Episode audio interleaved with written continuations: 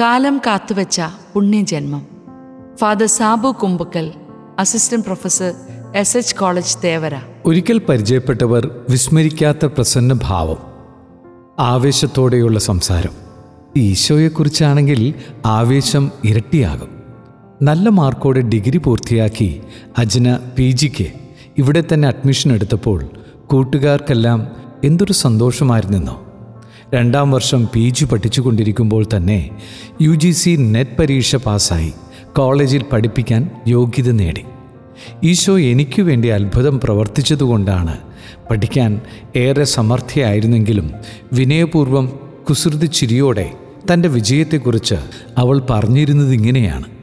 അവധി ദിവസങ്ങളിൽ പല സ്ഥലങ്ങളിലും ജീസസ് യൂത്തിന്റെ ക്യാമ്പുകളിൽ പങ്കെടുക്കാനും ക്ലാസുകൾ എടുക്കാനും മ്യൂസിക് മിനിസ്ട്രിയിൽ ഭാഗമാകാനും അവൾ പോകും.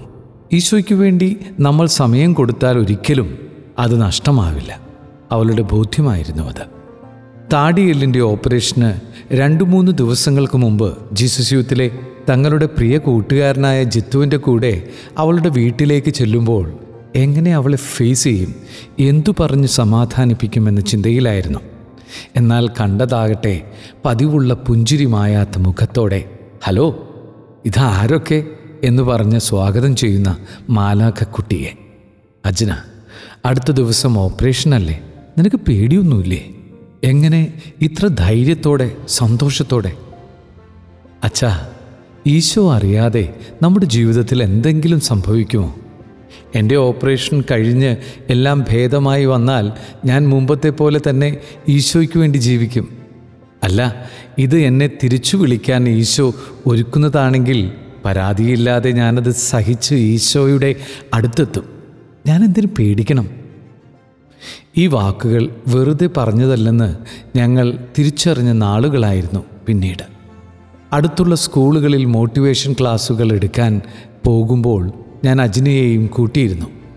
നൂറുകണക്കിന് കുട്ടികളുള്ള ഓഡിറ്റോറിയത്തിൽ ഒന്ന് രണ്ട് മണിക്കൂറൊക്കെ അനായാസമായി അവൾ ദൈവസ്നേഹത്തെക്കുറിച്ച് ക്ലാസ് എടുക്കുമായിരുന്നു ഇത്ര വലിയ സഹനത്തിലൂടെ കടന്നുപോയിട്ടും പതരാതെ ദൈവസ്നേഹത്തെ തെല്ലും സംശയിക്കാതെ അവൾ നൽകുന്ന ക്രിസ്തീയ സാക്ഷ്യം ശ്രോതാക്കൾക്ക് ആഴമേറിയ ആത്മീയ ബോധ്യങ്ങൾ നൽകാൻ ഉതകുന്നവയായിരുന്നു.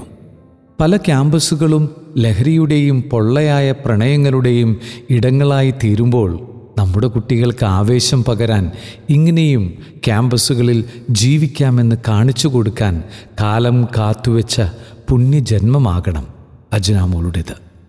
നിശ്ചയമായും ഈ കാലഘട്ടത്തിന് ഇങ്ങനെ ചില വിശുദ്ധരെ ആവശ്യമുണ്ടെന്ന് ഫ്രാൻസിസ് പാപ്പയോടൊപ്പം സമ്മതിക്കാതെ വയ്യ.